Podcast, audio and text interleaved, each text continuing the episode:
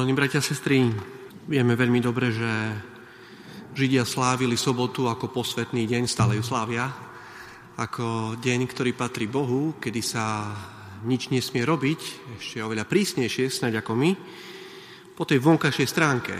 Nesmeli nič nosiť v rukách, nesmeli pracovať, mali sa venovať Bohu, svojej rodine, preto aby, aby mohli nejak pozdvihnúť svoju myseľ k Bohu, čo už nie je zlé, sa raz za 7 dní zastaviť, poďakovať za to, čo nám Pán Boh dal v uplynulých dňoch a pripraviť sa na nový týždeň.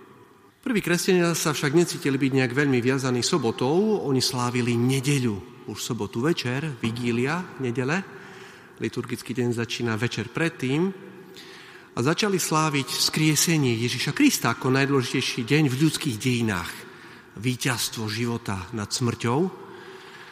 A slávili nedeľu, začali sláviť skriesenie Ježiša Krista a stále ho slávime každú nedeľu. To je, to je taká malá veľká noc v nedeli, v týždni. To je veľká noc týždňa, celý rok. Nepochybne nedeľa aj pre nás má slúžiť na oddych tela i duše a v súčasnom svete nedeľa, my hovoríme, že koniec týždňa, weekend, koniec týždňa, tak civilne povieme, že týždeň začína v pondelok, ale v skutočnosti pre nás kresťanov nedeľa je prvý deň v týždni. A naozaj si máme pozvihnúť našu myseľ k Bohu. My sami sa teraz môžeme pozrieť do našich nediel, ako to vyzerá, napriek tomu, že dnes nie je nedeľa. A ruku na srdce častokrát tam robíme veci, ktoré nás neprivádzajú veľmi k Bohu. Klasicky sa hovorí o nakupovaní alebo práci, budem práť alebo budem robiť na zahradke. A nepochybne pohyb a práca môže odvádzať od Boha, lebo sa sústredím skôr na túto zem, ale od Boha ešte viac odvádzajú zlé a hriešne myšlienky napríklad. Od Boha ešte viac odvádza hádka v rodine. Od Boha ešte viac odvádza povýšenectvo manžela nad manželkou, manželky nad manželom, deti nad rodičmi. To od Boha odvádza úplne najviac, než nejaký pohyb.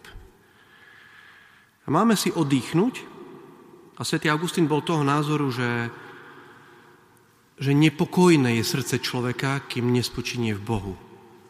To je známy, okrídlený výrok svätého Augustína. Je v našom vlastnom záujme si upokojiť naše srdcia práve v tento posvetný deň.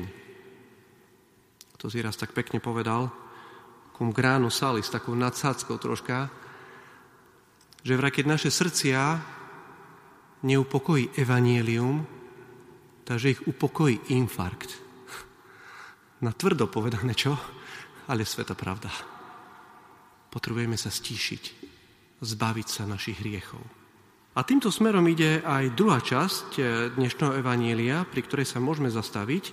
Židia boli presvedčení, že keď niekto trpel, alebo bol slepý, alebo sa mu stalo niečo zlé, že to bol trest od Pána Boha.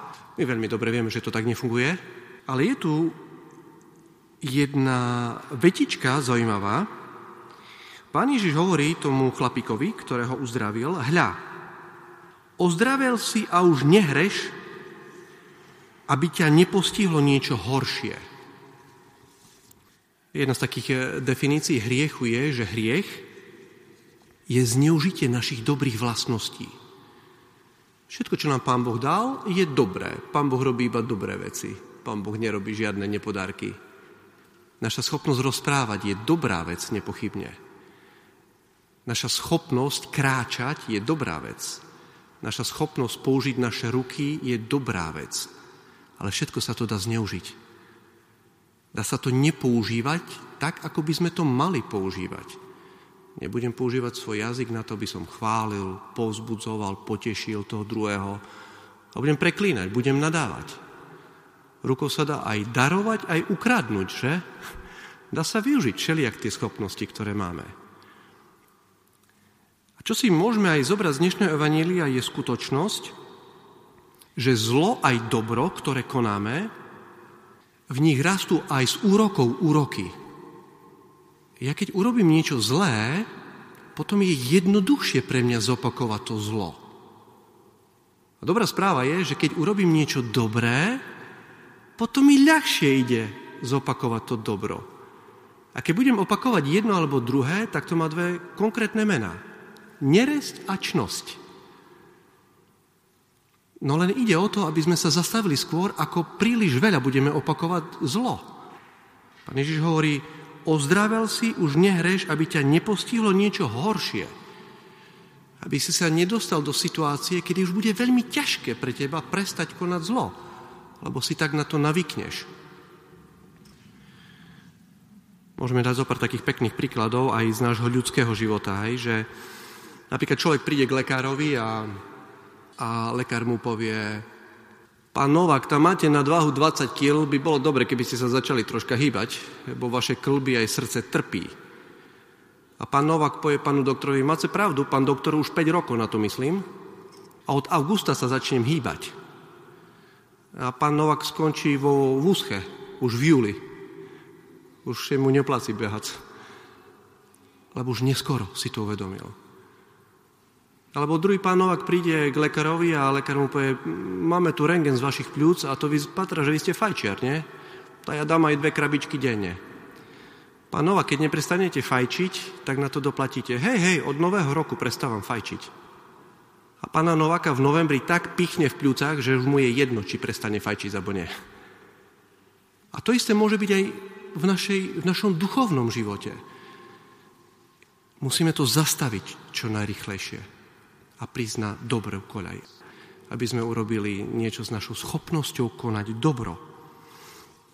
Ten, kto dlhšie nechodil do kostola, je ťažké pre neho opäť začať, nie? Ten, kto dlhé roky nebol na spoveď, to pre neho je neprekonateľné prísť do spovednice, si tam kľaknúť. Je to ťažšie potom, keď to človek hneď nerieši. My sme však prišli sem na to, drahí bratia a sestry, aby sme sa povzbudili, tak vedzme, že dobrému človeku konanie dobra spôsobuje radosť. To rád robí. Chce to opakovať potom. Tak v tomto duchu sa chceme aj pozbudiť slovami, ktoré sme prečítali v dnešnom evanieliu a poprosiť Pána Boha, nech aj On v našom živote robí také zázraky.